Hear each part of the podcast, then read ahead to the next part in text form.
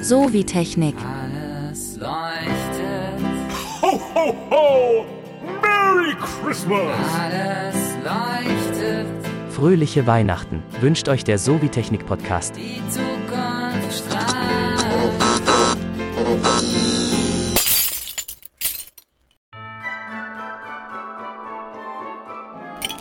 Weihnachtlich begrüße ich alle Hörerinnen und Hörer unseres Podcasts.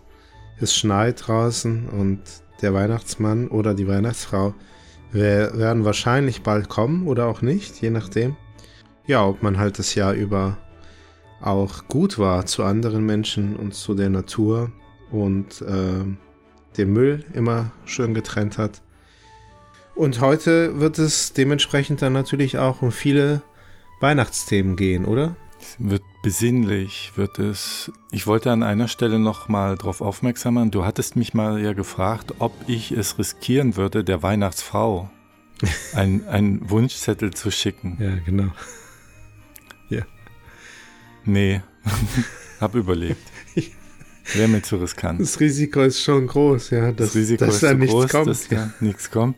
Und da habe ich dann gemerkt, ich bin vielleicht doch nicht so, so fest im Gendern und im, in der, in, so ein Feminist, ja, aber dass das ich- ist, ja, weißt dass du, ich sage, ich riskiere es. aber das ist doch, finde ich, eigentlich ein ganz gutes Beispiel, um auch Weil, weil, mal, weil wenn ja, alle das machen würden, ja, genau, genau. dann würde der Weihnachtsmann ja eine Weihnachtsfrau einstellen, weil es würde Ja, ja, gar nicht anders genau so ist es, ja. funktionieren. Ne? Genau das wollte ich sagen. Gutes Beispiel dafür, dass sich eben Dinge entweder nicht oder erstmal gar nicht ändern oder halt eben erst sehr, sehr langsam ändern, weil ähm, ja, weil es doch schwer fällt, es anders zu tun als sonst, ja, weil eben die Befürchtung besteht, dass einem Nachteile erwachsen könnten, dadurch, dass man es halt eben anders macht als alle anderen oder als man es kennt und, und bislang gemacht hat.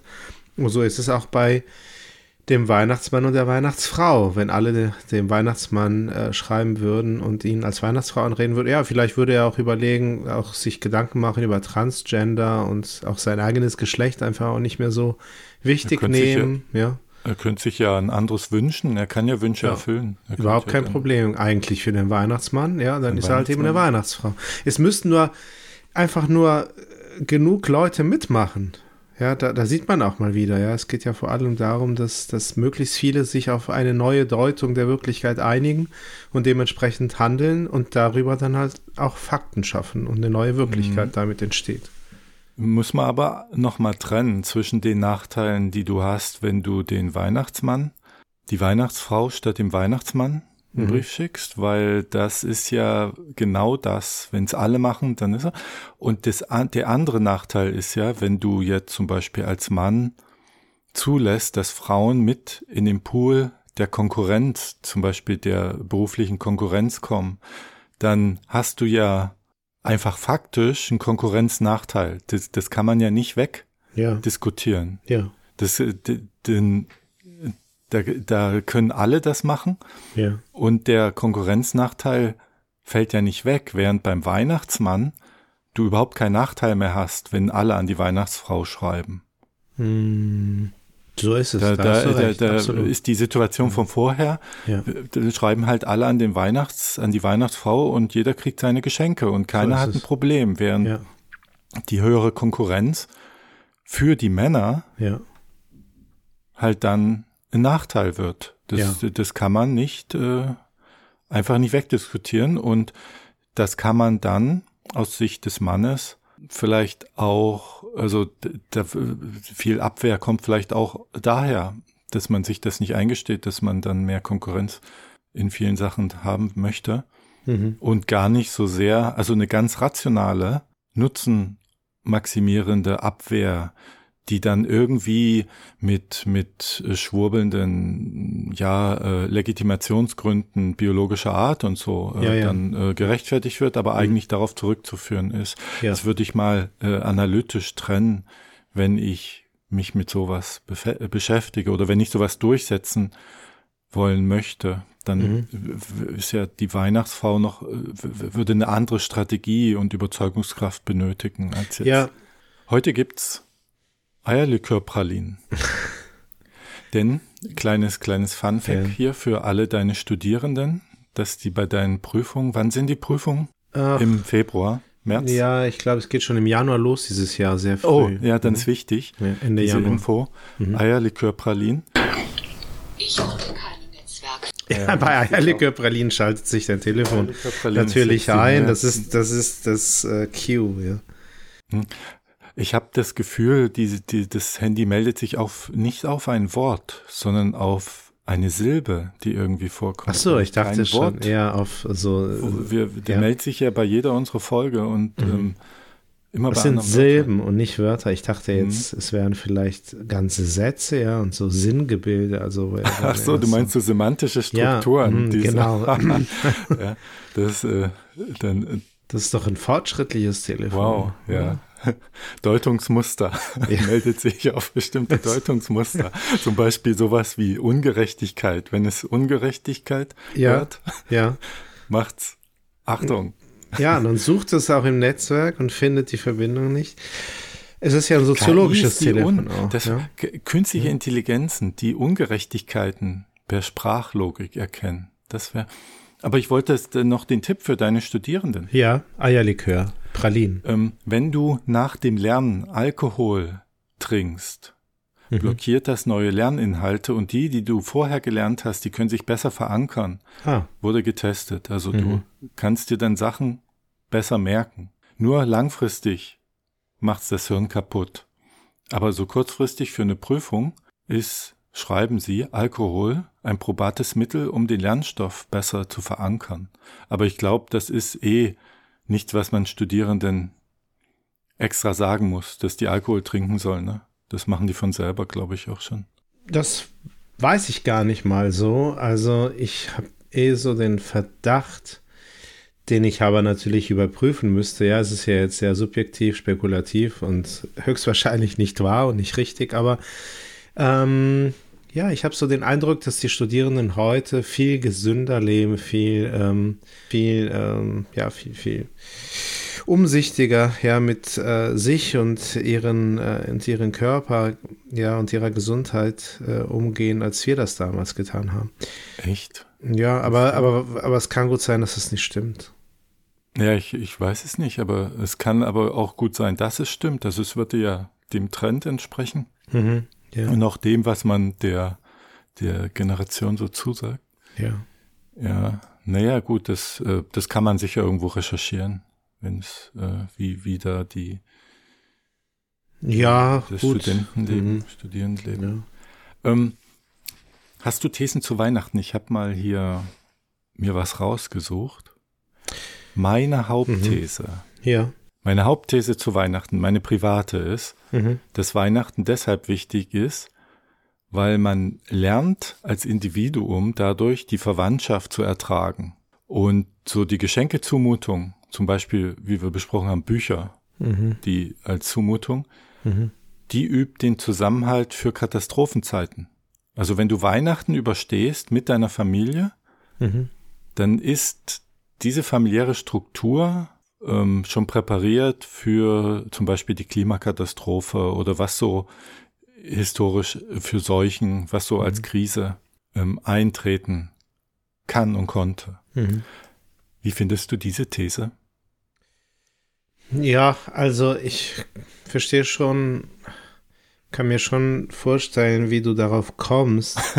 Gla- Glaube allerdings, dass es eher andersherum ist, dass äh, Weihnachten und das Weihnachtsfest so wie so sich die Leute, glaube ich, allgemein vorstellen, ja, wie es sein sollte, also so im kollektiven, mm, ja, äh, Bewusstsein, das es ja faktisch in der Form so nicht gibt, aber was uns halt eben die Filme, die Serien und so weiter und die Werbung, so wie dort Weihnachten uns präsentiert wird, das Weihnachtsfest meine ich, Hm. dass das, ein, dass das anachronistisch ist, also dass es äh, überhaupt nicht mehr zu den äh, Lebensverhältnissen und den, den Biografien und, äh, und halt eben vor allem gerade mit den Familien, ja, und äh, den Familiengeschichten, dass das Familienbild, ja, das dort äh, präsentiert wird, überhaupt nichts mit den, mit den realen Familien ähm, zu tun hat und ähm, ja, der Konstitution in gewisser Weise von, von Familie auch als, als Institution in der, als gesellschaftliche Institution in gewisser Weise, als soziales Gebilde, dass, es, dass sich das doch sehr stark gewandelt hat. Im Vergleich zu dem äh, Bild, das eben diese Weihnachtsfeste suggerieren, dass vermutlich zu der Zeit, in der Weihnachten und das Weihnachtsfest sich etabliert haben, also als bürgerliches ja, Familienfest, schon noch äh, größtenteils zumindest äh, galten und also gültig waren. Und ähm, genau, also ich würde insofern eher so ein, ein, ein, eine Spannung, ja. Also ich würde die These eher so die, die ähm, gegenläufige These vertreten, dass das Weihnachtsfest eigentlich zu dem einfach nicht mehr passt und ähm, die, die Erfahrungen, die dort gemacht werden, sogar dann eher dysfunktional wären für, für Krisenzeiten. Ja, man würde dann eher sozusagen dann, ähm, naja, also der Familie, also ne, wenn dann die Zombie, ähm, keine Katastrophe kommt, ähm, dann würde man nicht unbedingt zur Familie fahren und dort Zuflucht suchen, vielleicht dann eher zu den Nachbarn oder, oder, oder den, den Kollegen, ja, also Kolleginnen. Also, Man ja. kann das ja Mhm. teils, teils dann nehmen. Du kannst ja trotzdem aus der These bestehen lassen, dass Katastrophen eingeübt werden, eben weil es so fremd ist, was da passiert, weil das, so f- von der Lebenswirklichkeit abgekoppelt ist. Würdest du sagen, so, dass das einen Grund hat, warum es so viele Katastrophen gibt in der Familie zu Weihnachten, wo es eskaliert, oder würde, weil, weil dieses Bild nicht mehr passt, oder würdest du sagen, das hat einfach damit zu tun, dass sich da Leute treffen, die sich lange nicht gesehen haben und gar nicht aufeinander eingespielt sind in der Art und Weise? Ja, ich glaube, dass also Familie ähm, die Relevanz von, von Verwandtschaftsverhältnissen bündelt und äh, den Akteuren, die sich da treffen, vor Augen führt und ähm, diese Relevanz eben mit den gelebten Mustern und Lebensverhältnissen einfach nicht mehr ja zu vereinen, also nur noch schlecht unter einen Hut zu bringen ist und ähm, also jetzt nicht komplett unvereinbar ist, aber doch einfach immer schwerer zu ähm, ja, damit zu sinnvoll zu verbinden ist. Also wir haben auf der einen Seite halt eben eine ganz klare Pluralisierung von Lebenszielen, einen Verlust des Lebenslaufs auch als Institution, ja, dass äh, eben auch die nicht nur die die die die also die, die, Individualisierung eben sich nicht nur darin zeigt, dass ähm, ich mir einen Beruf aussuchen kann, sondern auch, dass der Lebenslauf eben nicht mehr vorgegeben ist, zumindest größtenteils, und ich wirklich äh, immer wieder auch selbst neu entscheiden muss, ob ich jetzt äh, kündige, um dann eine Weiterbildung zu machen, um umzuschulen, um mich selbstständig zu machen. Dann gehe ich wieder zurück in den Beruf, habe schon die zweite Familie irgendwie am Start. Also diese ganze, ja, manchmal kriegt man Kinder, bevor man die Ausbildung macht und umgekehrt. Also diese, dieser Lebenslauf ist eben auch nicht mehr etwas, worauf man zählen kann. Und jeder ist dann doch wirklich sehr ähm, auf sich zurückgeworfen und muss irgendwie sehen, wie er klarkommt. Und das funktioniert nur durch Netzwerken und durch ähm, die, äh, das Schaffen von, von im Grunde von sozialem Kapital. Ja, also wenn, ne, wenn es nicht da ist, dann Mhm. muss es ausgebaut werden. Es muss auch, ähm, ja, auch immer mehr aktiv in gewisser Weise gestaltet werden. Das heißt, ja, das soziale Kapital, das äh, vielleicht vor ein paar Generationen noch mehr oder weniger gesetzt war, ja, dass je nachdem, aus welcher Schicht oder welchem Milieu du stammst, ist das, ist das im Großen und Ganzen schon für dich entschieden worden, ja, woraus du schöpfst, was das soziale Kapital betrifft. Und jetzt ist es ja anders. Das heißt, du musst auch da sehr aktiv dir überlegen, mit wem freundest du dich an und wo suchst du die Netzwerke. Und das ist ja im krassen Gegensatz zu der Familie, die du nicht, die du eben nicht austauschen kannst. Also die Familie führt dir vor Augen, dass du Wurzeln hast und, und, und die, von denen, von denen du, die, die du sozusagen entweder komplett kappst oder nicht. Und es gibt nichts dazwischen. Und ähm, diese, das ist ja so, so ein grundsätzlicher, äh, ja, so eine grundsätzliche Differenz zwischen eben den Verwandtschaftsverhältnissen und den Freundschaftsverhältnissen und den sozialen allgemeinen Beziehungen. Das Die sind die, dichotom. Du genau. hast entweder oder, aber es gibt ja bei Freundschaften, wir hatten schon mal ja Aristoteles, dein Special Freund, den hatten wir ja schon mal, der hat verschiedene in einer Folge und der hat ja verschiedene Grade, Stufen von Freundschaften vorgestellt. Ja. So eine, so eine, so eine Freundschaft, ich kenne die Stufen nicht, aber eine ist so eine, so eine, äh, da nimmt man das Beispiel, so ein Sport, Sportfreundschaften, wo man sich halt trifft, ähm, zum Sport, aber nicht drüber hinaus und so. Und das kannst du in der Familie ja überhaupt nicht. Ne? Du kannst, der Grad ist, dass, dass dein Onkel äh, nicht, nicht die Nähe, die graduelle Nähe, wie, wie dein Vater so hat, das ist ja gegeben. Das kannst Ja. du ja überhaupt nicht beeinflussen. Ja. Hm. Ja, aber vor allem Ja. das Ding ist, du ha- hast natürlich die Möglichkeit in Patchwork-Situationen, das weicht ja auf, aber das Weihnachtsfest hält an ein sehr traditionelles Familienbild, bürgerliches Familienbild fest, das im Übrigen ja auch eigentlich dann verstärkt erst im 20. Jahrhundert auch sehr stark mit biologischen Verwandtschaftsverhältnissen gekoppelt worden ist, das vorher gar nicht mal Ach so? glaube ich, so stark daran gekoppelt war und wo das so die soziale und die legale Elternschaft also wichtiger waren. Es gibt im Übrigen die These, dass das auch mit dem medizinisch-technischen Fortschritt zusammenhängt, dass erst in dem Moment, wo biologische ähm, ja, Elternschaft nachweisbar geworden ist, diese auch legal relevanter geworden ist. Weil solange du es gar nicht nachweisen kannst, genetisch, kannst du es ja auch legal, also kann es rechtlich keine Rolle spielen. Und dann ist es ja wie ein Dominoeffekt. Ja, das setzt sich dann in alle möglichen anderen gesellschaftlichen Bereiche dann entsprechend fort. Ja, dieser fehlende Beleg, diese fehlende eindeutige ähm, ja, äh, Zuordnung ähm, des biologischen, der, der biologischen Verwandtschaftsverhältnisse führt dazu, dass sie dementsprechend auch weniger relevant sind und auch weniger ja, relevant sein müssen. Aber wie, wie dem auch sei, ich glaube, dieses.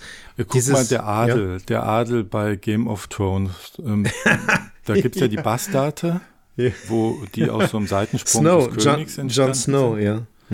Und das hat schon eine Relevanz. Der kann nicht König werden. Also rechtlich konnte er nicht Ja, ja. werden. Mhm. Als Bastard, glaube ich. Ja. Es sei denn, alle anderen sind tot. Also gerade im, in den Adelssachen war das Blut schon wichtig und das musste aber dann irgendwie auf die Götter zurückgeführt werden.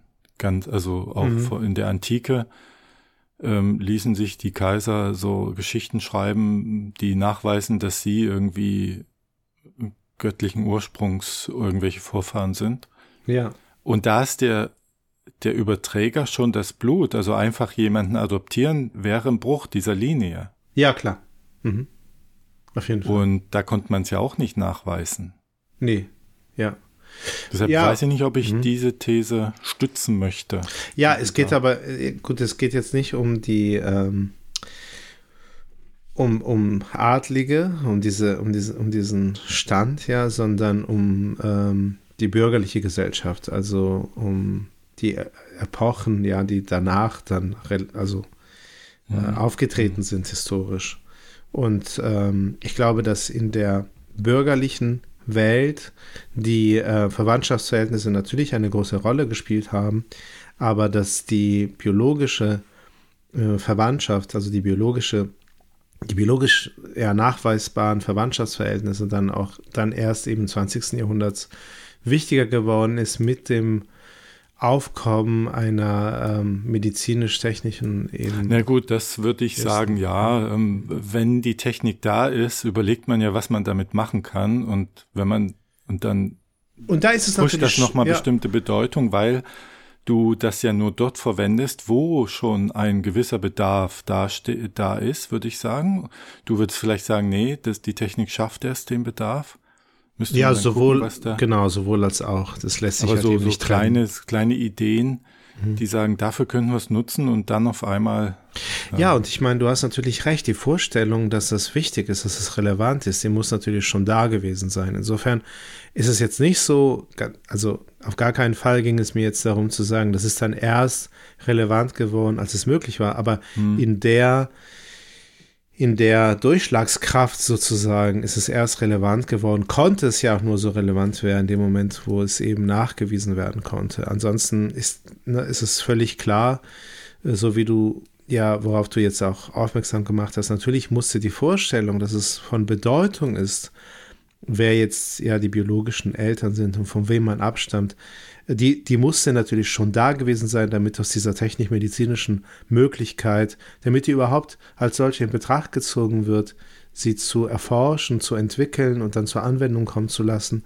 Und nur dann, wenn ein Bedürfnis da war, konnte sie sich dann auch so durchsetzen. Und dann, aber das ist dann, dann ist es so, so, ein, so ein sich wechselseitig verstärkendes ähm, Ding, also so eine Dynamik, die ja dann auch- entsteht. Ja, das kann ja auch mit dann vom Sozialdarwinismus und, und die, die genetische Es, äh, genau. Lehre, die wird da wahrscheinlich einen Ursprung mit drin haben. Absolut, genau. Also das, sagt, das, ja, das, ich glaube auch, das koppelt, also genau, das an verschiedene Diskurse, ja, äh, die, die, die, da, die, die darin, die sich darin wiederfinden lassen und dann die dann ähm, das äh, anschließt und diese dann eben dadurch, dass, dass es möglich ist, das jetzt auch nachzuweisen, eindeutig, mehr oder weniger, ähm, werden diese Diskurse entsprechend dann an diesen Stellen dann auch, dann auch verstärkt. Und das, das ist eigentlich alles nur, was ich sagen wollte. Es ging mir vor allem darum, dass der Unterschied, also es geht jetzt durch eben diese neuen ähm, Familienverhältnisse und Lebensver Lebensentwürfe, dass du dir, dass du halt eben auch bestimmte, naja, Bezugspersonen austauschen kannst, ja, dass du sagst, ja, mein äh, vermutlich äh, leiblicher Vater, ähm, mit dem kann ich nichts anfangen, der war irgendwie immer, ähm, der der, der, dem ging es die ganze Zeit immer nur um Arbeiten und so, aber der neue Freund meiner Mutter, ähm, mit dem die irgendwie zusammen ist, seitdem ich zehn Jahre alt bin, der hatte viel mehr Zeit für mich und ich, ich persönlich, für mich ist klar, das ist die Vaterfigur. Also der, das ist, ne, der, der, ähm, der, das muss nicht mal, auch legal nicht, mein, ne, die, die haben meinetwegen auch nie geheiratet, aber vielleicht trennen die sich sogar auch wieder, also meine Mutter und, und ihr Freund. Aber ich habe jetzt irgendwie fünf, sechs Jahre mit ihm zusammengelebt und deshalb, der, das ist eigentlich die Vaterfigur. Das ist die, die, ja, das ist jetzt immer verstärkt, also immer mehr möglich und trotzdem glaube ich halt eben, dass gerade aufgrund dieser medizinisch-technischen Möglichkeiten, die eben diese, diese alten Diskurse der Relevanz von biologischer äh, Elternschaft ähm, ja ähm, pushen, dass, dass eben der Unterschied zwischen Verwandtschaftsverhältnissen und Netzwerken und Freundschaften und so weiter, der ist, dass du ähm, die nicht austauschen kannst. Also du kannst natürlich die, ja, die Kontakte aufkündigen, aber dann hast du ja zu deinem Bruder oder zu deiner Schwester, du hast nur die, ja, es gibt nur diese einen. Und, ähm, und das ist halt eben eine Vorstellung, die, die sehr stark auf diese ähm, Relevanz von, von biologischer Verwandtschaftsverhältnisse zurückzuführen ist, die natürlich auch nicht in Stein gemeißelt sind, also die auf jeden Fall auch an Relevanz verlieren könnten und es ver vermutlich auch tun. Aber zurzeit habe ich den Eindruck, dass sie immer noch, äh, dass sie immer noch sehr wichtig sind und dass vor allem, deshalb meinte ich Anachronismus, wichtiger sind, als sie eigentlich es sein sollten, wenn eben dann man sich anschaut, wie letztendlich die Leute das, also ihre, ihr Leben leben, ja, und, und, äh, und, und dann merkt, dass im Grunde auch diese Verwandtschaftsverhältnisse im Hinblick auch auf die, auf, auf biologische, auf so eine biologische Entsprechung eigentlich nicht mehr so rele relevant sein sollten, ja, weil, weil es einfach diese Mhm. klare, dieses, diese klare Festlegung gar nicht gibt.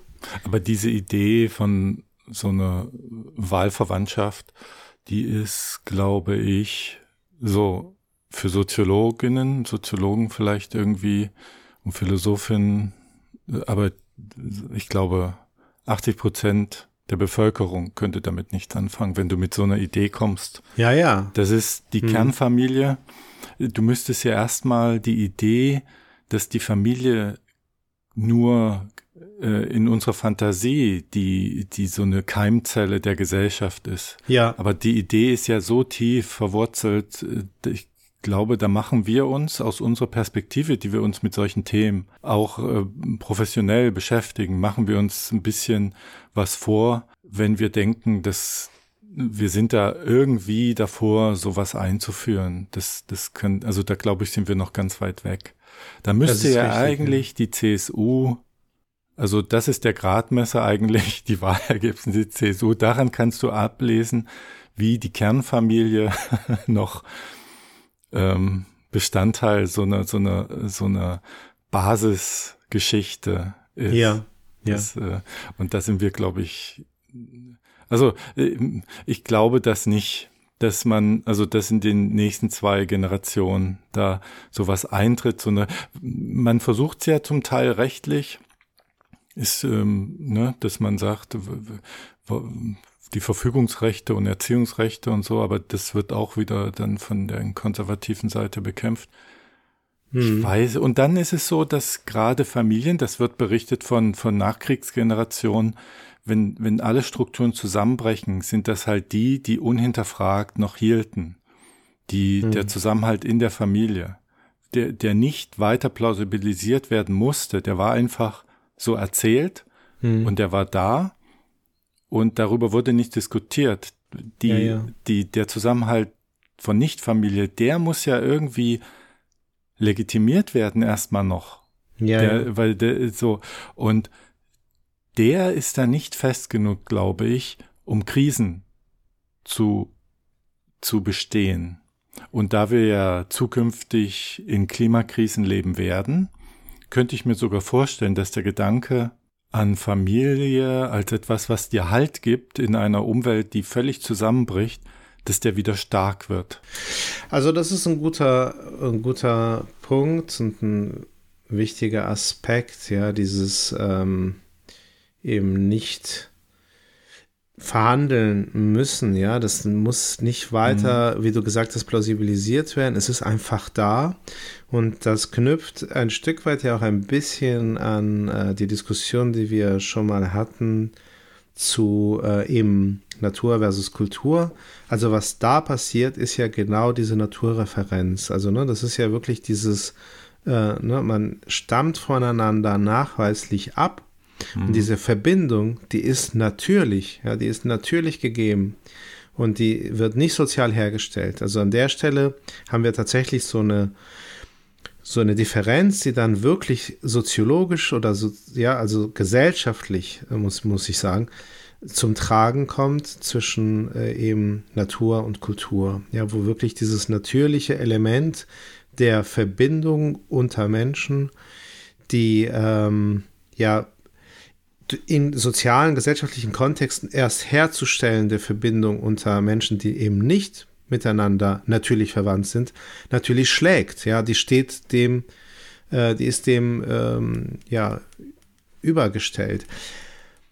Auf der einen Seite, auf der anderen Seite, ich habe einen Text gelesen, in dem, ist aber schon eine ganze Weile her, ich müsste noch mal gucken, in dem da darauf hingewiesen wird, dass tatsächlich im Rechts äh, also im, im wirklich im, im, in der Rechtsprechung in Deutschland, ist eine ein Zusammenhang gibt zwischen der gleichgeschlechtlichen Ehe und der Möglichkeit zur Adoption und der Relevanz des biologischen, äh, der, der biologischen Eltern, Elternschaft in, ähm, in, in der Rechtsprechung.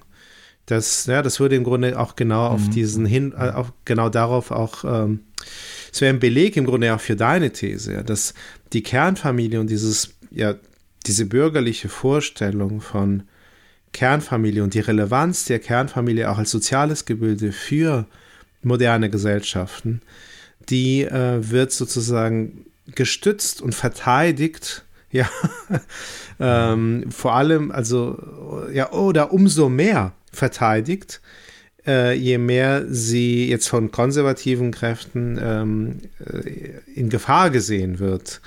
Und ähm, auf der einen Seite, auf der anderen Seite hast du aber jetzt selbst auch ein bisschen so ein naturalistisch, essentialistisches Argument ja gemacht, wie, wie, wie, das mich jetzt auch ein bisschen wundert, weil du Ein ja doch sehr- naturalistisches, wie, wie Naja, weil du, weil du sagtest, die, diese Verwandtschaftsverhältnisse der Familie, der Kernfamilie, die sind halt eben das, worauf letztlich dann doch gerade in Krisensituationen ähm, gebaut werden kann, weil das sie eben nicht nicht- plausibilisiert nicht- werden müssen. äh, nicht naturalistisch, sondern dass sie nicht weiter diskutiert werden, ist Mhm. ja so, ist ja eine Geschichte, an der, an die wir uns halten. Die könnte ja auch anders sein. Also in, wenn wir das nicht, also wenn wir in einer Welt leben ohne Krisen und wir sagen, na gut, da kann ja auch, äh, können andere Familienkonzepte oder das, das Konzept Familie sch, äh, schaffen wir ganz ab, sondern wir machen so Erziehungsgemeinschaften oder sowas. Ähm, dann würde, würde das wieder zum nicht verhandelbaren Satz der Gesellschaft gehören und würde auch wieder in Krisenzeiten eine, eine, eine Rückzugsmöglichkeit sein. Was ich meine ist, weil, weißt, du, wenn, wenn jemand, es wird ja gesagt, wenn du äh, beim Unfall in, in eine Krise gerätst, jetzt im Autounfall, dann macht dein Gehirn das, was es gelernt hat oder in Stress, ob die sinnvoll sind, die Muster oder nicht, die werden dann abgerufen. Ja. Und gesellschaftlich würde ich da die Parallele sehen, dann werden in so Kriegszeiten, wird das abgerufen an Sicherheitsmöglichkeiten, was halt undiskutiert schon immer da war für dich als Erfahrung. Das heißt nicht, dass die Natur, also ich vertrete nicht, dass die Natur die Kernfamilie vorschreibt. Es gibt ja diese, diese Geschichte von dem Theologen, der nach Amerika fuhr, um zu predigen, zu missionieren. Dann fand er da irgendwie am Strand ein Kind und hat das in so ein Dorf von Einheimischen gebracht Mhm. und hat gefragt, we wem gehört das? Und die haben nicht verstanden, was er meint mit wem gehört das, Mhm. Ja. weil so ein Kind halt ähm, dem Dorf angehört, aber Mhm, nicht ja. einer Person im Dorf und diese Ja. dann voll verantwortlich für dieses Kind ist. Ja, ja. Und die müssen ja auch mit Krisen umgehen, aber die würden, ähm, wenn die jetzt auf die Idee kommen, die Kernfamilie als was Sinnvolles, also auf Kernfamilie umzustellen und ge- gerieten dann in eine Krise, dann würden wir wieder auf diese Gemeinschaft umswitchen, weil das, das, damit sind die sozialisiert. So meine ich das. Ich meine, das ist nicht naturalistisch. Ja, ja, ja. Okay. Mhm. Aber worauf, okay, das ist also. Also die ich würd- Erfahrung, ja. sagen, die, die Generation berichtet ja drüber nach dem Krieg, wenn alles zusammengebrochen war. Weiß ich noch, wie einer sagte, was glauben Sie denn, das Einzige, was funktioniert hat? Ich glaube, das war John Pütz, der das mal sagte. Das Einzige, was funktioniert hat, war die Familie. Hm, ja. Auf alles andere konntest du dich nicht mehr verlassen. Ja. Mm, Ja, gut, das heißt, du wolltest da kein ähm, naturalistisches, essentialistisches Argument machen, sondern ein historisches. Nee, also sozialistisch ver- verstehe ich jetzt auch nicht. Aber nein, ein, ein, ein, eigentlich wollte ich ein ähm, soziale, sozialisatorisches. Also du wirst sozialisiert in Strukturen, die du dann in Krisenzeiten oder die Leute, auf die sich dann dieses Unhinterfragte, dieses nicht zu hinterfragende, gibt dir Sicherheit. Es wird dann nicht mehr verhandelt, wenn Krisen, Hm. Krisen stehen, dass ich zu, zu meinem Bruder gehen kann und sagen kann, meine Wohnung ist weg, kann ich bei dir pennen? Das wird Ja, ja. nicht, weil- weil sie weggespült wird, das wird nicht hinterfragt. Bei, bei Freundschaften musst du dann sagen, ist diese Freundschaft jetzt, gehört die zu den Freundschaften, wo man hingehen kann und sagen kann, kann ich bei dir pennen? Meine Wohnung ist weg oder gehört das eher zu den Freundschaften, wo man sich halt nur im Stammtisch trifft? Dieses, diese. Gradualisierung, die, die fallen ja weg.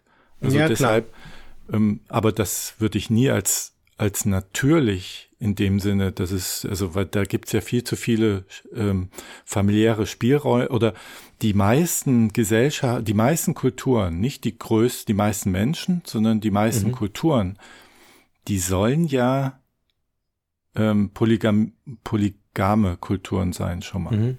Ja. Also die, die Variationsbreite, die kulturelle ist halt groß. Nur eben Ja. glaube ich, dass der Wert solcher unhinterfragten, weil wir, ich bin ja auch jemand, der sagt, warum diese Tradition nerven und so, aber Ja, ja. dass man auch einen Wert dort sehen kann, dass das stabilisierend ist für Krisen. Ja. Ja, das wollte ich. All, ja, ja, ja, ja, mhm, ja, das ist gut. Also ich bin mit dir äh, ganz klar einer Meinung.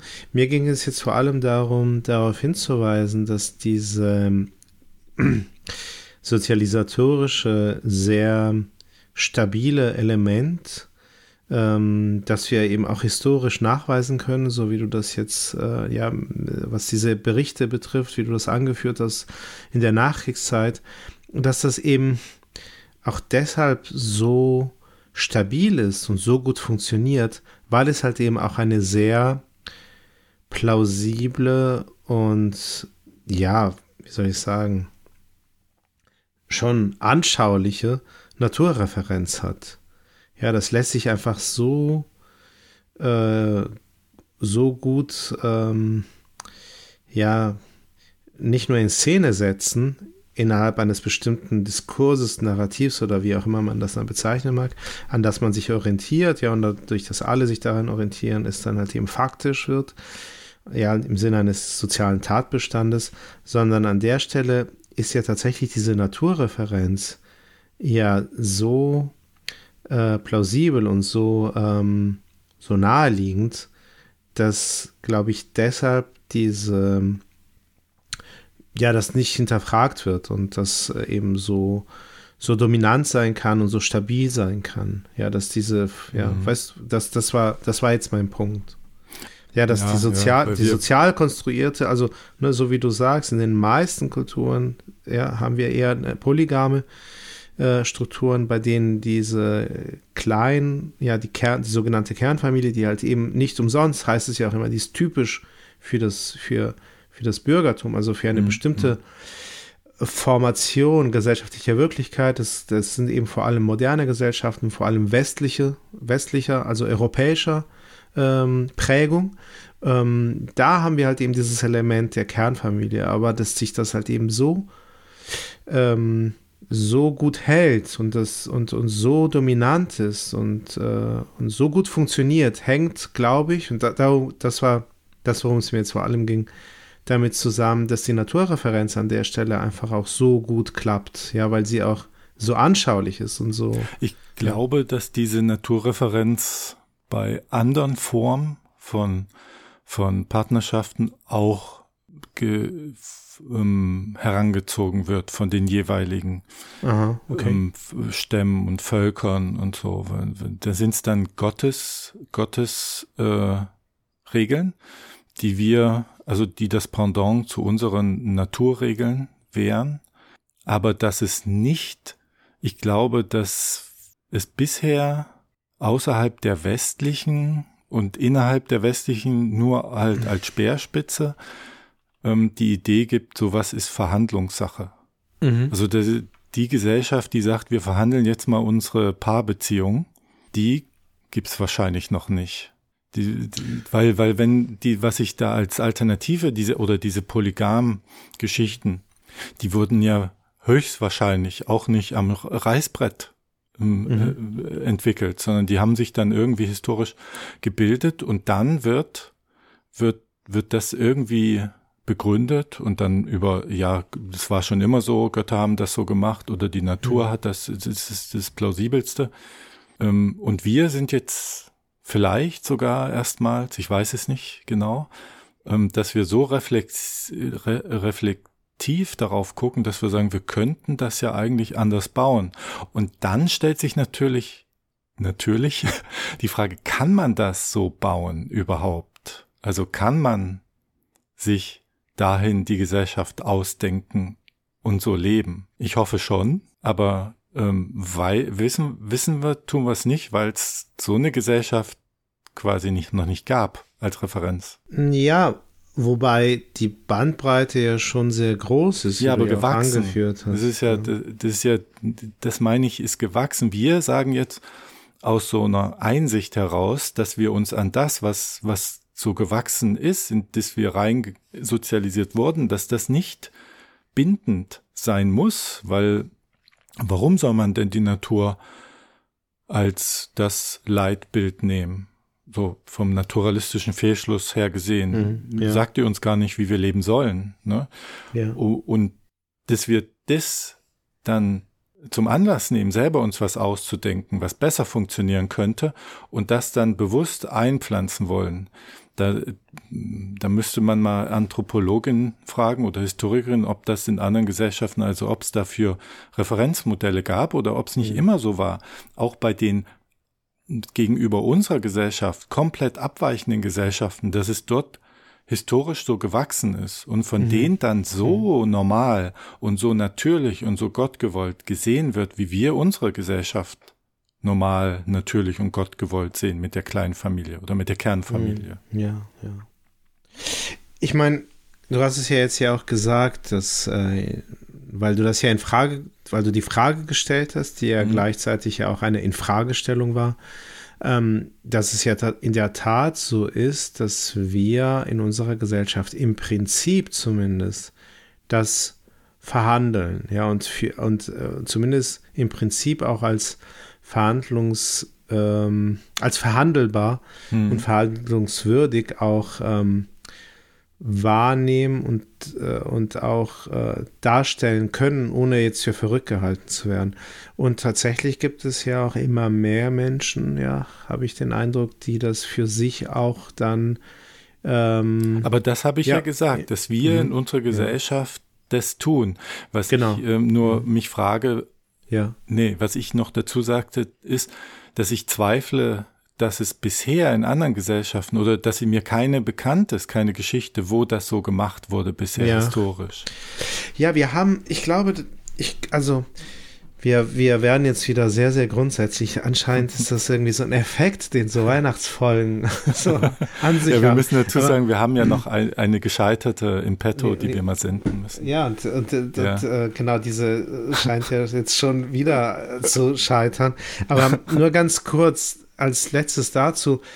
Ich glaube, dass wir vorsichtig sein müssen, inwieweit wir auch da wieder so ein ja bürgerlich eurozentrischen Bild, ja, der ähm, der, der, der, der Menschheitsgeschichte in gewisser Weise anheimfallen, weil beispielsweise diese, diese unglaubliche Relevanz der Verwandtschaftsverhältnisse ja bei Dürkheim, bei Levi Strauss und so weiter, gerade wenn es ja die elementaren Strukturen der Verwandtschaft, dann kriegt er schon, äh, da hört man schon, das Elementare, ja, das ist, Ah, okay, also ja. inwieweit nicht, eh- inwieweit nicht eben auch das ein sehr bürgerliches, ähm, da würde ich gar nicht widersprechen. Ja.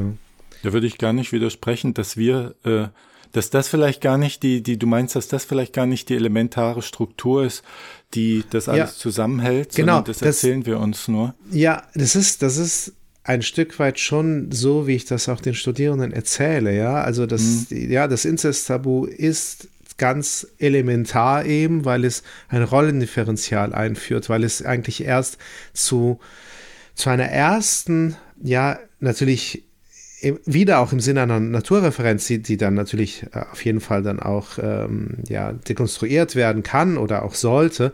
Aber zunächst einmal stelle ich das schon auch als elementares, also ganz in der Tradition eben der, der, der äh, so, so, sozialtheoretischen ja, äh, Darstellung dieser, dieser Verhältnisse. Aber jetzt im, im Podcast mit dir würde ich an der Stelle natürlich schon die Frage zumindest stellen, inwieweit eben diese starke Betonung des Inzesttabu und der Verwandtschaftsverhältnisse, diese klare Ordnung, die Verwandtschaftsverhältnisse angeblich vielleicht wirklich, ich weiß es nicht genau, das möchte ich eben in Frage stellen jetzt, sind die wirklich so elementar? Oder wurden vielleicht Verwandtschaftsverhältnisse in Jäger- und Sammlergemeinschaften, die jetzt ja über im Grunde ja Millionen, also beim Homo sapiens ja schon über mehrere hunderttausend Jahre sich ähm, erstreckt haben. Vielleicht wurden die da verhandelt, vielleicht wurde das da, vielleicht war das dann eben gar nicht so in Stein gemeißelt und, und wurde vielleicht auch als gar nicht so elementar unverrückbar naturgegeben wahrgenommen. Ja, vielleicht ist das halt eben tatsächlich eher eine sehr, eine sehr bürgerliche, äh, moderne Sichtweise auf, ähm, auf die, ja, auf, auf, auf, auf das Soziale im Grunde, ja. Ne, dem würde ich mich nicht äh, wieder äh, da, äh, da würde ich zustimmen, dass das ein Blick wert ist. Es ist am Ende dann eine empirische Frage, ob wir es entdecken oder nicht. Und selbst dann, wenn wir es nicht entdecken, heißt es nicht, dass es nicht geht. Mein Punkt war ja nur, ja. dass mir das nicht bekannt ist. Hm. Und da ist ja die Sachlage so, wie sie ist. Also da, da können wir ja nicht uns was ausdenken, sondern entweder gab es das schon oder es gab es das nicht welche Bedeutung das hat, ob das wirklich das Elementare ist oder ob es nicht andere elementare Sachen gibt.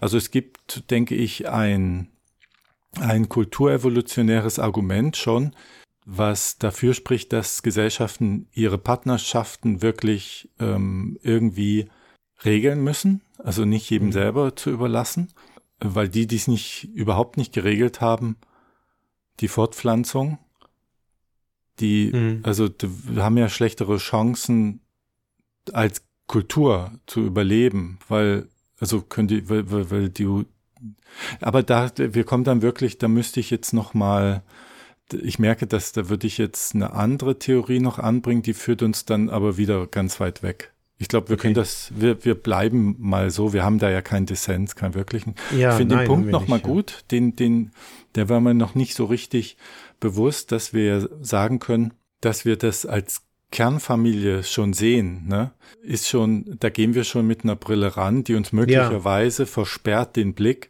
dass das gar nicht die entscheidende Rolle spielt. Ne? Ja. Das finde ich nochmal ein Punkt, den würde ich dann auch mal so unterstreichen und dann so jetzt stehen lassen für das Thema. Ich glaube, das, ja. ist, das ist ein gutes, guter Punkt, dass immer, wenn wir da vom Inzucht Tabu von Strauß hören oder mhm. halt von der Kernfamilie oder was gibt's da noch, die, wie du sagtest, die elementaren Strukturen der, der, der Gesellschaft, der Familie. Familie ist als elementare Gesellschaft, dass wir, also dass wir ja nur zwei Gründe haben, das anzunehmen. Das eine ist, dass es, dass wir sozialisiert wurden so, und das andere ist, dass uns die Wissenschaft das sagt. Und dann muss man natürlich dann auch fragen, wie ist sie denn da rangegangen? Geht sie dann auch wirklich so ran zu sagen, was gäbe es noch für Elemente, die, die das zusammenhalten oder geht sie schon von der Kernfamilie aus? Und das sah ja, wenn man sich die frühen soziologischen Sachen anguckt, ist die Familie ja schon als bedeutsam angesehen worden und dann ja. wurde dahin viel geforscht. Ne? Das, Auf jeden Fall. Das ja. äh, alternative Ideen, die ich jetzt gar nicht so äh, nennen könnte, können ja dann auch gar nicht äh, von so viel Forschungsbeiträgen ähm, profitieren. Richtig, wenn, ja. wenn das nur wenige machen oder wenn gar keiner einen Blick dafür hat. Ja, richtig. Man kann da auch in die Irre gehen. Ja. Mm, ja, aber sollten wir vielleicht dann äh, dieses Thema hier immer so stehen lassen, oder? Sonst. Ja, und ich denke, es hat dann letztendlich dann doch sehr viel mit Weihnachten zu tun und einer eingangs gestellten Frage, denn da wir ja radikal, konstruktivistisch, sozialkonstruktivistisch, skeptizistisch eben auf das Soziale schauen, könnten wir uns durchaus vorstellen, dass eben diese ganze Gemengelage, ja, diese ganze Uneindeutigkeit, dieses ganze Unbehagen, ja, das Unbehagen eben in der, der Kultur, ja, und das Unbehagen, also es sind ja verschiedene Unbehagen, ja auch ne, mhm. das Unbehagen der, der Geschlechter von, von Judith Butler. Also all diese ja, das hat ja, da sind ja so viele Dinge, ja, die da sozusagen im Argen liegen, die durch äh, soziale Diskurse, Narrative, Institutionen und wie wir das alles benennen wollen, versucht werden festzunageln. Die werden eben Weihnachten alle uns vor Augen geführt. Und da wir natürlich eine, eine hohe Meinung haben von den äh, sozialen Akteuren da draußen, könnten wir uns ja durchaus vorstellen, ich zumindest mir, ich weiß nicht, ob du mir da folgst, dass die, ähm, ja, dieses, die Krisen, ja, die wir eben ähm, ja, in, in, in, an äh, Weihnachten erleben in den Familien, unter Umständen genau darauf zurückzuführen sind, dass eben all dieses, wie soll ich sagen, dieses Brodeln, ja, dieses Unausgegorene, dieses irgendwie eben, ja, das Unbehagen, das halt eben daher rührt, dass das doch gespürt wird, da stimmt was nicht. Da ist irgendwas faul dran, ja, an diesen, an diesen festgefahrenen Strukturen, dass das halt eben Weihnachten hochkocht und äh, zu den äh, berühmt-berüchtigten Familien ähm, äh, und Streitigkeiten, ähm, die dann in den Weihnachts, an den Weihnachtsfesten unter, unter den Weihnachtsbäumen und, ähm, und bei den Weihnachtsfestessen dann entstehen. Ja, nur ist es, also ich habe gerade guckt, die, die, den ganzen Part der Geschenke lassen wir sein. Wir machen, da machen wir eine Familienfolge draus. Es ist ja dann eine Weihnachtsfamilienfolge geworden. Ich würde jetzt sagen, wir, wir machen nicht noch den, ich habe mich ja eigentlich auf das Schenken vorbereitet, Mist, ja. aber da, das wird ein ganz neues Fass aufmachen. Das können wir uns sparen. Wir haben ja Das da würde es dann eher um Tausch gehen, oder?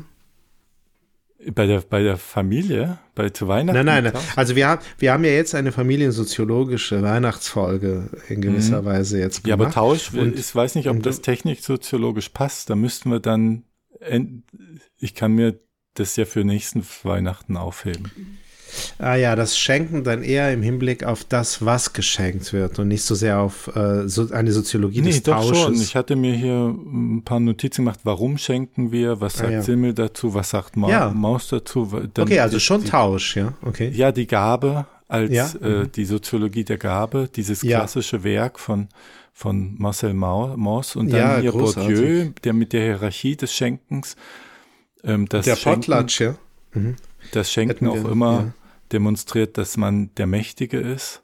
Ja, Dann Geschlechter beim Schenken. Das ist jetzt zu viel. Das, äh, das macht, das würde ich jetzt nicht. Aber wir können das ja so ausklingen lassen, indem wir noch über die, über die Familie, dann ist das halt dann damit, äh, Familie äh, passt ja dann auch zu Weihnachten, glaube ich. Dann haben wir den, wenn, wenn unsere Hörerinnen und Hörer in die Krise geraten, dann können die sich sagen, das ist ja lediglich Teil einer viel größeren, umfassenden Sozialkrise, der ja, der Erkenntnis, dass alle Strukturen nicht so sein müssten, wie sie sind. ja. Und dann kann jeder für sich in, in, in Anomie fallen über die Feiertage, ne? Ja, ohne, Ja. ohne auf helfende familiäre Strukturen zurückzugreifen. Und wer dann wissen will, wie man auf Anomie reagiert, da haben wir auch diese Kriminalitätsfolgen gemacht. ja, richtig. Mhm. Ähm, meistens muss man dann mit Kriminalität drauf re reagieren. Innovativ. Ja. Aber was Ja, ich sagen wollte, du Ja. hattest eben gesagt, die Krise angesprochen, die ja dieses Unbehagen, das da herrscht, weil, weil wir das spüren, dass uns da eine Geschichte aufgetischt wird, die hinten und vorne nicht stimmt. Mhm, mhm. Das wäre ja in jeder anderen Struktur, die ebenfalls mit der wir sozialisiert werden, wäre es ja genauso. Mhm, mhm. Ja, Also du, du ich- kämst ja. ja. Weihnachten nie aus der Krise, weil egal wie du, die reine Verhandlung wird ja auf Dauer wird sich ja irgendwas als Modell rausbilden. Es wird ja nicht Ja. gleich verteilt sein. Lebens, Ja. Lebensmodelle werden in der Gesellschaft nie so sein, dass jegliche Lebensmodelle gleich verteilt über die Bevölkerungsgruppen Ja. sind. Das, glaube ich, kann man ausschließen. mhm. Und irgendwas wird sich dann als praktikabler erweisen. Und das, mit diesem Modell wird man über mehrere Generationen sich sozialisieren und wird das als normal empfinden und zu Weihnachten dann wieder merken. Aber auch das ist doch gar nicht zwingend. Also du, du gibst dem Weihnachten überhaupt keine, keinen Ausweg aus der Krise. Ja, doch. Also, was den Unterschied betrifft, ich glaube schon, dass es unterschiedliche, naja, ähm, Zonen, ja, in der Gesellschaft gibt. Also, oder, oder innerhalb, ja, also innerhalb der Gesellschaft gibt es natürlich die vielfältigsten sozialen Kontexte und ähm, diese sind dann im Hinblick auf die Festgelegtheit, um das jetzt mal so auszudrücken, unterschiedlich, ähm, wie soll ich sagen, unterschiedlich bindend. Ja, also es gibt in gewisser Weise verschiedene Zonen der, der Dichte von, von ähm, aufoktroyierter Ordnung, sozialer Ordnung. Und da würde ich ganz im Sinne äh, Goffmans argumentieren, dass in diesem Familienfest Weihnachten die Möglichkeit der Rollendistanz viel, viel ja, aufwendiger ist. Also die Möglichkeit eben Distanz aufzunehmen zu der Rolle, die man hat als Sohn, als Vater, als Bruder und was auch immer. Das so ähnlich wie, wie Goffman das für totale Institutionen äh, empirisch ja auch nachgewiesen hat, es schwieriger ist, aber nichtsdestotrotz ganz elementar wichtig, ja, also für, für, für seelische und psychische Gesundheit, ja, dass wir als soziale Akteure auch gar nicht anders können, als immer wieder auch Rollendistanz aufbauen zu können.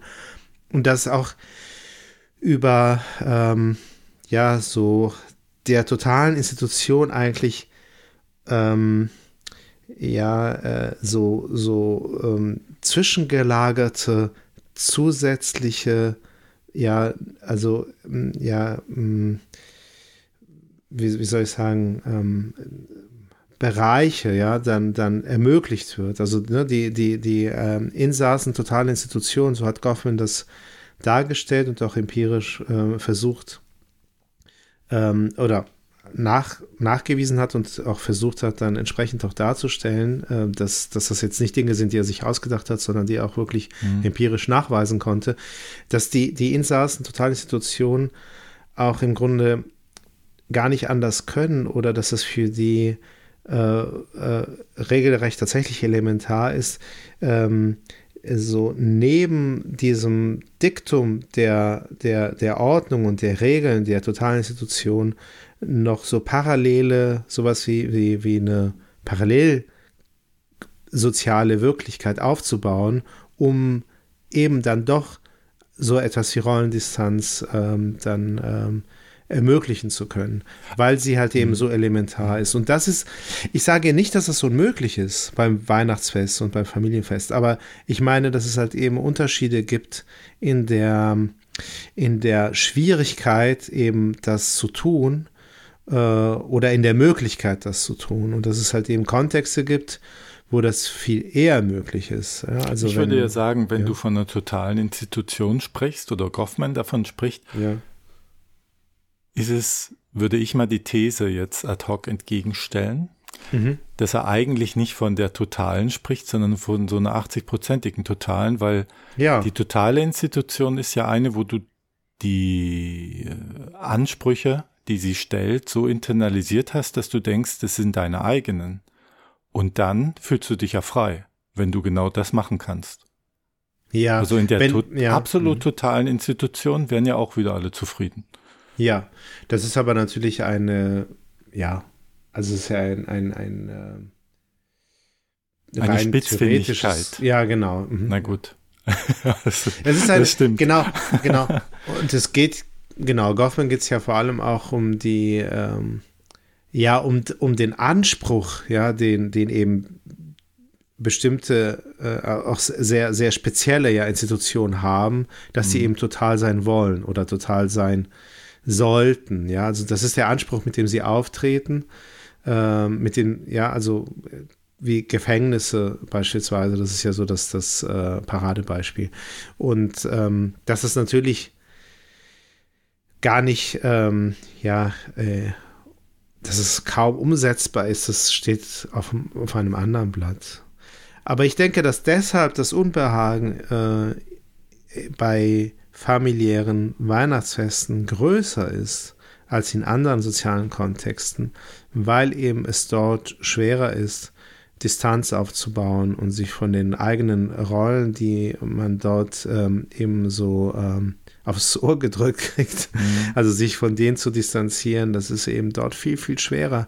Also wenn, wenn ich irgendwie ähm, im Job, äh, keine Ahnung, so äh, ähm, ja, ähm, Erfahrungen mache, die, die mir irgendwie unangenehm sind, dann kann ich relativ schnell sagen, naja, gut, aber ich bin ja jetzt hier nicht nur ähm, Mitarbeiter der, des Unternehmens XY, sondern ich bin eben auch noch äh, Vater oder ich bin eben auch noch Sohn, ich bin eben auch noch Freund, ich bin Partner, ich bin Partnerin, ich bin Mutter, ich bin Schwester, ich bin, ich habe die und die Hobbys, ja, und bin äh, Podcast-Macher, Macherin oder was auch immer.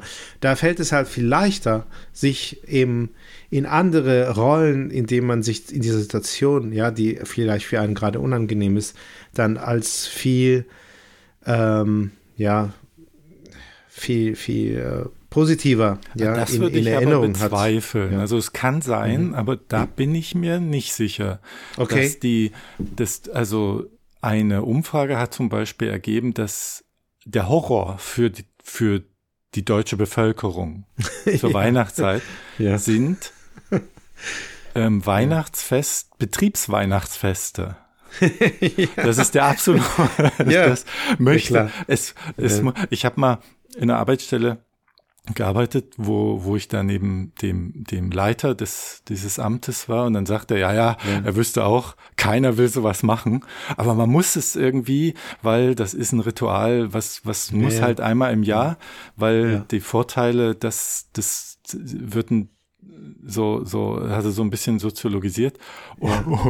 Und ähm, du wirst dort gerade halt nicht in den Konflikt gehen, weil du dich zusammenreißt. Und dass du, dass du den Konflikt austrägst in der Familie, zeigt ja auch, dass es einen Spielraum gibt, aus deiner Rolle rauszugehen, dass du sagst, ich will das und das jetzt nicht und die andere Person doch und so. Und Hm. Die Selbst, Ich- der Selbstzwang ja. ist da viel höher in, im betrieblichen Zusammenhang im Unternehmen. Nee, ich glaube, ja, ich, also ich weiß nicht, ob das jetzt nicht, ob das zu lange führen würde, äh, zu, ähm, äh, zu weit führen würde und dementsprechend danach zu lang äh, dauern würde. Aber ähm, ich glaube, dass das jetzt verschiedene Dinge sind, die da ähm, durcheinander geraten, weil das Weihnachtsfest im Unternehmen, dass das eben so unbeliebt ist, hängt, äh, könnte gleichzeitig nämlich auch ein Beleg für meine These sein, insofern, als dort eben unterschiedliche Bereiche gemischt werden. Ja, das ist eben, man möchte im Betrieb die Rollendistanz aufbauen können, gerade dadurch, dass die Bereiche auch schön getrennt bleiben. Da stimmt, da würde ich, diese These würde ich annehmen. Ähm, Das, das ist völlig plausibel mir. Weil Mhm. Möglichkeit wird ich einem sagt, ja Ich genommen. möchte halt da Ja. nicht, nicht diesen Mhm. grinsenden, privat ja, freundschaftlichen, äh, äh, also ähm, die Rolle übernehmen äh, gegenüber Leuten, mit denen ich sonst nichts zu tun habe und mit denen ich auch nicht zu tun haben möchte. Und plötzlich feiern wir hier etwas, was ich eigentlich normal mit Freunden und Familie noch feiere. Was suchst du sozusagen in meiner, in, in, in, in, in meiner familiären Struktur?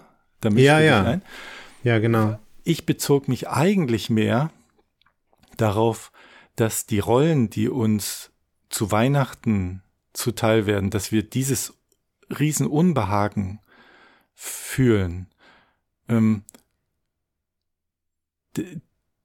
das, das, jetzt weiß ich gar nicht mehr, wo wir da, äh, wo ich da eingehakt habe, aber es ging mir darum, dass die Rollen im, in, im Unternehmen, die müssen ja nicht zu Weihnachten stattfinden, aber dass die viel zwingender sind, dass du zu Weihnachten viel mehr Spielraum hast, was sich gerade in diesen Krisen zeigt, was sich in Widerstand und im Streit, der dort aufkommt, zeigt. Ja. Diese Art von Streit, die unterdrückst du ja im, im unternehmerischen Kontext häufig. Okay, das verstehe ich, ja, das zurück. ist richtig. Hm, Und ja. dein Argument hatte ich so verstanden, dass gerade zu Weihnachten man so gepresst wird in seine Rollen, Mhm. dass man dort aus diesem Grund in den, in den Konflikt tritt. Daher habe ich Ja. dann darauf betont, dass du in anderen Situationen noch viel mehr, viel gepresster bist und gar nicht mal die Chance hast, dort oder dir die Chance nicht nimmst, dort in den, Ja. in den Konflikt zu gehen. Ja, so das ist richtig, Aber ja. den Punkt Mhm. finde ich, das ist eine gute Erklärung, warum Betriebsweihnachtsfeste so, so schrecklich empfunden werden von allen Menschen. Ja. Dort wird etwas gemischt, was nicht zusammengehört. ja, ja, das ist richtig. nicht natürlich zusammengehört. Ja, genau, ja, genau.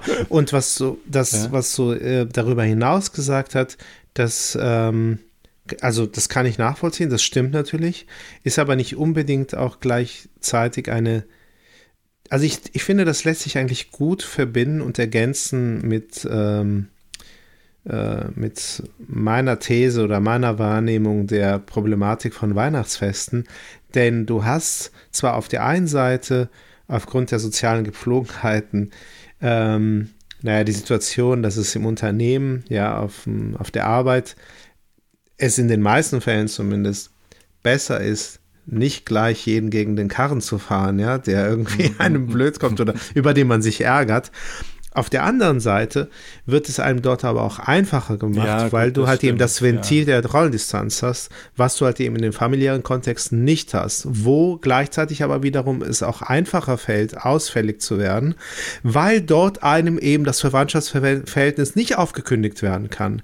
Das heißt, du hast beides, ja, und beides verstärkt sich in gewisser Weise auch gleichzeitig.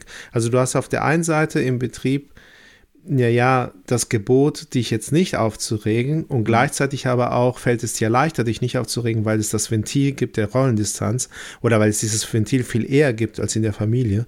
Und im Weihn und in der Familie hast du auf der einen Seite eben die Möglichkeit, dich aufregen zu können, weil nicht anders als im Betrieb kann dir dann nicht mal eben gekündigt werden durch, ähm, weil du dich halt eben äh, daneben benommen hast. Und gleichzeitig regst du dich dort aber auch schneller auf, weil es halt das Ventil nicht gibt. Also, weißt du, was ich meine? Ja, ja, Beides ja. verstärkt sich sozusagen einseitig in die jeweils entgegengesetzte Richtung. Und ähm, im, im Unternehmen kann einem doch tatsächlich auch gekündigt werden, wenn man sich denn, ne, dann stört man doch den Unternehmensfrieden. Oder wie heißt das noch? Es gibt doch diese Klausel, nach der man dann auch Betriebs, das ist eben nicht betriebsbedingt gekündigt, sondern es kann einem auch bei einem unbefristeten Vertrag gekündigt werden, wenn der Unternehmensfrieden nachhaltig gestört ich wird, ja, durch das eigene Verhalten. Durch dein, durch dein durch dein, mürrisches. durch dein Betragen, ja, genau. Dein mürrisches. Das wusste ich nicht, dass man, dass man, na gut, dann ähm, muss ich mehr grinsen, dann bin ich sicherer. Und, ja, und ich meine, so mal eben kann dir das halt eben, kannst du als Sohn nicht gekündigt werden, ja. Also Ja. das, das, es geht halt Mhm, einfach nicht. Das, das ist ein guter Punkt.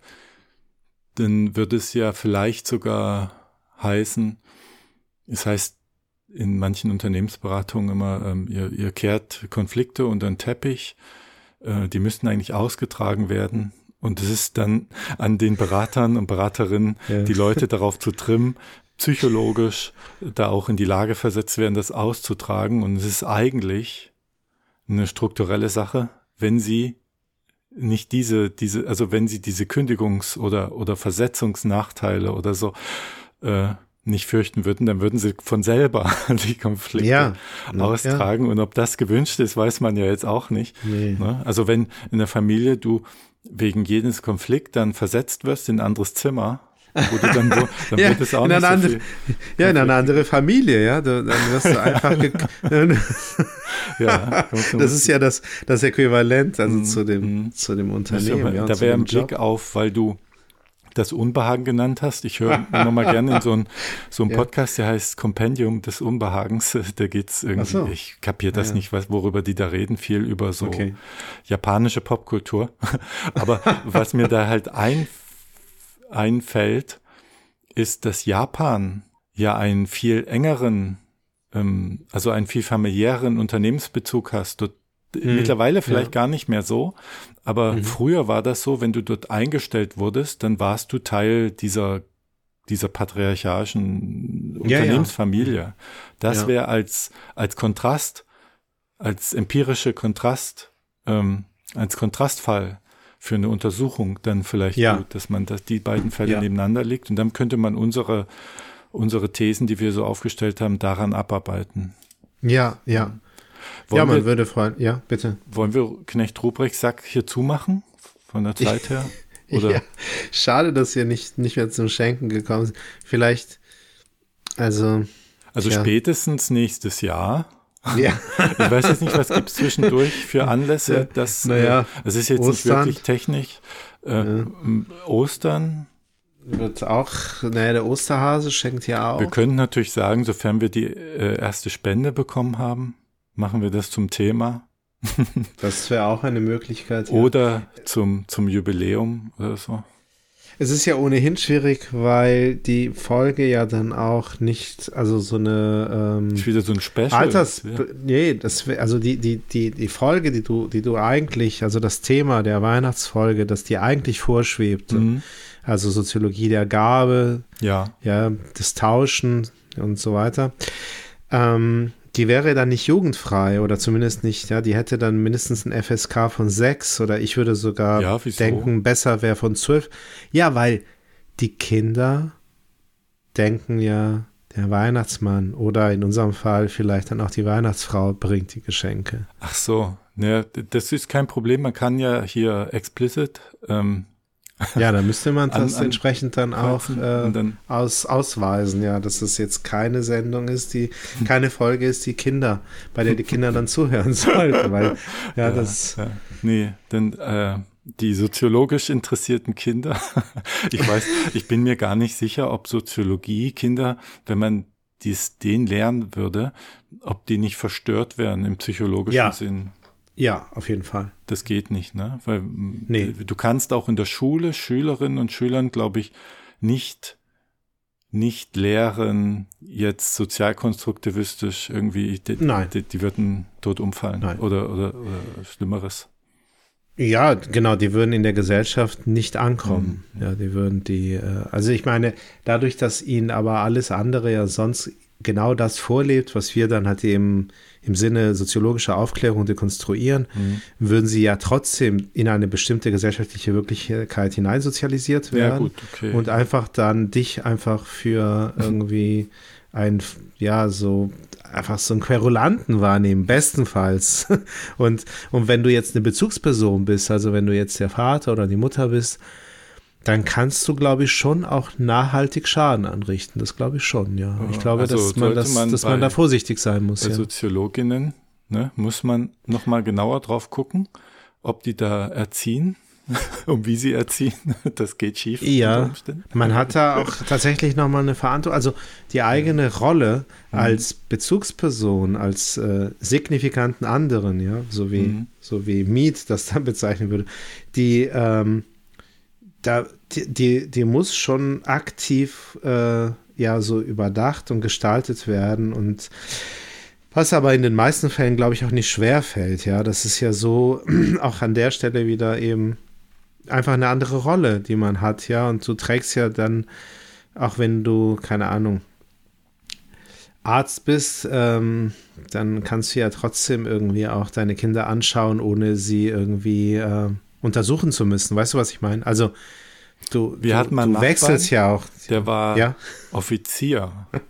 Und das hat man gemerkt. Also die, wenn die in Urlaub gefahren Ja. sind, dann war das so Ja. in einer Reihe und Gleichschritt jetzt nicht, ne? Aber Frau, Kind, Kind, Ja. so mit dem ganzen Gepäck genau logistisch ab. Links rein, rechts rein, der hat die da richtig angewiesen. Also überleg noch mal, ob dir da nicht ein blinder Fleck ähm. Ja. zuteil Na klar, ist, dass na klar, du denkst, ja. du könntest, du könntest diese Distanz da aufbauen. Vielleicht mh, mehr dann der Frau das Erziehen überlassen, wenn sie nicht auch gerade Soziologin ist. Ja. also an deiner gut, Stelle ja. jetzt. so. Weiß. Ja, ja, nee, das würde bei mir nicht funktionieren, weil wir beide. ja, also äh, klar, natürlich kann man das nicht komplett, äh, natürlich, also prägt es ähm, den Alltag und dementsprechend auch die Erziehung, aber es gibt schon immer wieder, erstens ist die Einstellung dann einfach schon nochmal eine andere. Du Göre, dräng mich hier nicht in die Vaterrolle. So musst du dann. musst du dann. Gut, das ist, das ist einfach, das ist ein zu weites Feld und auch echt ein anderes Thema. Bitte, ist- bitte, äh, und lass deine Eltern unterschreiben, äh, dein, dein, dein, dein Tadel. Und dann sagt der Junge, die sind sich über ihre Elternrollen nicht, noch nicht im Klaren, wer hier die Mutter und wer die Vaterrolle übernimmt. Ja. Dann ist die Lehrerin auch völlig verstört. Die kommt gleich das Jugendamt. Ja, ja, Ja. das ist richtig, ja. Also, das ist ein guter Punkt, den du jetzt äh, gebracht hast und da ist auf jeden Fall wirklich viel dran. Sollte auch untersucht werden, wie, äh, was passiert da eigentlich, ja, wie gehen dann die Soziologinnen und Soziologen oder auch Philosophinnen oder auch Podcast-Direktoren wie, wie du jetzt, also die eben so sozialkonstruktivistisch unterwegs sind, ähm, dann mit ihren äh, Elternrollen um und welche Auswirkungen hat das dann auch auf die Erziehung und wie stark spürt das jeweils, wird das, wird das jeweils auch im Alltag gespürt. Aber ähm, um jetzt nochmal zurückzukommen auf die FSK, wenn wir jetzt tatsächlich genau beim Osterhasen zum Beispiel, Ostern, da würde das ja auch nicht funktionieren, weil der Osterhase bringt ja die Geschenke. Kannst ja, das wäre dann Der eher sowas wie die Osterhäschen, die Oster ja, so eine Inter, so eine Inter, Interspezies ähm, ähm, Ä- Ethnologie oder sowas gibt's ja. auch. Hm. Na gut, ich habe hier ein paar Notizen über Schenken. Ich werde sie nächstes Weihnachten wieder rauspacken. Okay. Kleine Ansage an euch da draußen. Wir gehen äh, in ja, Weihnachtspause kann man es so nicht nennen, aber dieses Jahr kommt nichts mehr von uns. Ähm, nächstes Jahr wieder. Und ich habe aber noch unsere alte Folge raus. Also wer nicht genug kriegen kann von uns, ich stelle auf die Webseite eine Bonusfolge, weil kannst du dich noch erinnern an das Weltraumgeplauder, unsere Testfolge, die wir Ja, ja, ja. die will ich aber nicht regulär laufen lassen. Dazu ist die zu schlecht. Ja. Ähm, da haben wir einfach testweise mal aufgenommen, ob wir uns noch was zu sagen haben. Zu Die konfus findet ihr auf und unserer diffus, Webseite ja. sowietechnik.de oder sowietechnik.wordpress.com oder sowietechnik eingeben ins Internet. Dann plumpsen wir da raus. Da haben wir nochmal, worüber hatten wir da gesprochen, warum Weltraum nicht auf soziologisches Interesse stößt, dann haben wir uns die, die Die tolle, Cyber. die ja. deutsche Weltraumkommando Cyber Einheit angeguckt. Ja, genau, vom deutschen. Äh, Und du hattest gesagt, warum es besser ist. Du hast erklärt, Ja. warum es besser ist, nicht, also Soziologe, für Sozi Techniksoziologinnen besser ist, tollpatschig zu sein. So, das sind so die Themen gewesen. Wer die haben Ja, will, mhm. findet die vielleicht jetzt schon, ich weiß es nicht, aber im Laufe des Restjahres auf unserer Webseite unter Archiv. Die läuft aber hier nicht über Spotify und so in der regulären, also überm Feed läuft die nicht. Die muss man sich dort händisch runterladen. Ja, Mhm. dann macht euch ein schönes Weihnachten, soweit ihr könnt. Das ist Ja. ja halt die Frage. Ne, Das ist auch eine Zumutung, schönes Weihnachten und jeder weiß. Bist du lebensfremd? Das ja. ist so ein lebensfremdes, so ein lebensfremder Gruß, der auch noch mal äh, ja, aber vielleicht ist auch Hoffnung, ne? Vielleicht ist so ein Hoffnungsgruß. So, ich hoffe für dich ein schönes Weihnachten. Ja. Ertragt eure Verwandtschaft und Bekanntschaften. Und das Festgenageltsein auf äh, Rollen innerhalb des äh, der, der bürgerlichen Verwandtschaft. Nutzt die Möglichkeiten zum Konflikt, die euch geboten werden. Die kriegt, findet ihr nur dort, die findet ihr nicht in eurem Unternehmen. Ja, genau. Ja, das haben wir auch äh, jetzt geklärt. Und ja, denkt auch beim Schenken, würde ich sagen, immer dran. Und ist die Technik noch so weit? Weihnachten bleibt ein schönes Fest. Oh, du, da- du bist ganz dicht dran. Ich dachte, ich krieg, Ach, ich lock dich in die Falle, weil du hättest, ich Was? dachte, du sagst jetzt, Handarbeit bleibt Handarbeit. Ja. Aber du bist ganz nah an dem, was ich wirklich meinte. Okay. Ja, also nochmal, du, du fängst jetzt mal an. Das ist Denn ist die Technik noch so weit? Weihnachtszeit bleibt Weihnachtszeit. Ach, Ja, was du da voll hätte ich doch drauf Ja. kommen müssen, ja. Ja. Verdammt. Okay. Also, tschüss und Tschüss, René. Klingglöckchen, klingelingeling. Bis nächstes Jahr dann, ne? Mein Vater sitzt vorm Fernseher und raucht Pfeife. Meine Mutter kocht in der Küche und hört Marschmusik. Mein Bruder macht Gartenarbeit hinterm gelben Pulli. Meine Schwester schwingt sich mit Tat und schreit die Treppe Schwester sitzt strickend auf dem Sofa. Alles leuchtet. Alles leuchtet. Die Zukunft strahlt. In heiligem Licht. Ja, ach so, was ich vergessen habe. Äh, schenkt uns Sachen. Mhm. Ja.